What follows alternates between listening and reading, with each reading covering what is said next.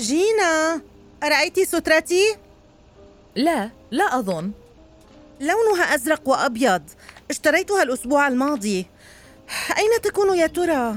أنا لم أرها، لا أعلم. أريد تناول العشاء. لحظة، ما هذا بيدك؟ هل هذا طبق سباجيتي خاصتي؟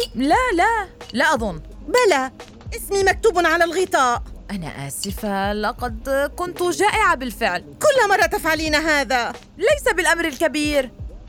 ترى ماذا لو أكلت طعامك أنا؟ لا أصدق. ما هذه الأوراق على الطاولة؟ ماذا؟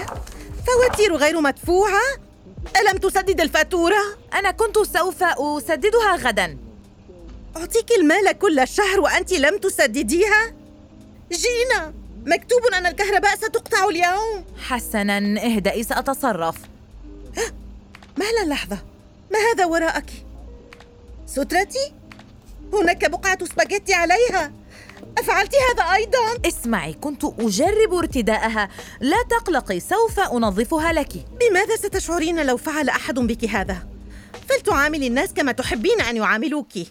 انظري، حتى الكهرباء قطعت. سنعيش ونقضي الليلة في الظلام. أعدك سأصلح هذا. غير معقول. جينا، أولاً تأكلين طعامي، بعدها تدمرين سترتي، ثم علقنا في الظلام لأنك نسيتي سداد الفاتورة. لم يعد بإمكاني التحمل.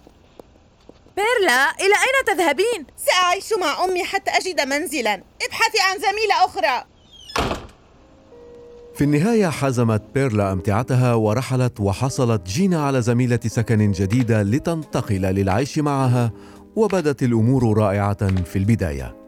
لكن مع مرور الوقت ضبطت زميلتها في السكن ترتدي ملابسها وتأكل كل طعامها وتنسى سداد الفواتير حتى.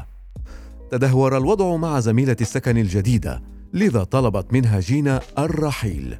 وبدأت جينا تشتاق إلى صديقتها بيرلا وتندم على طريقة تعاملها معها.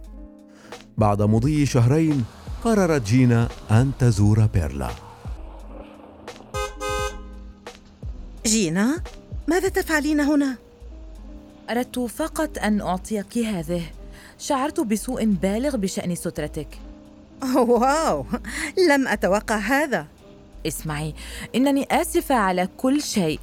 كنت محقة، كان يجب أن أعاملك كما أحب أن أعامل. هل تسامحينني؟ بالطبع. بالمناسبة، غرفتك القديمة خالية إذا كنت تبحثين عن مكان. حقاً؟ أود ذلك، سأحزم أمتعتي.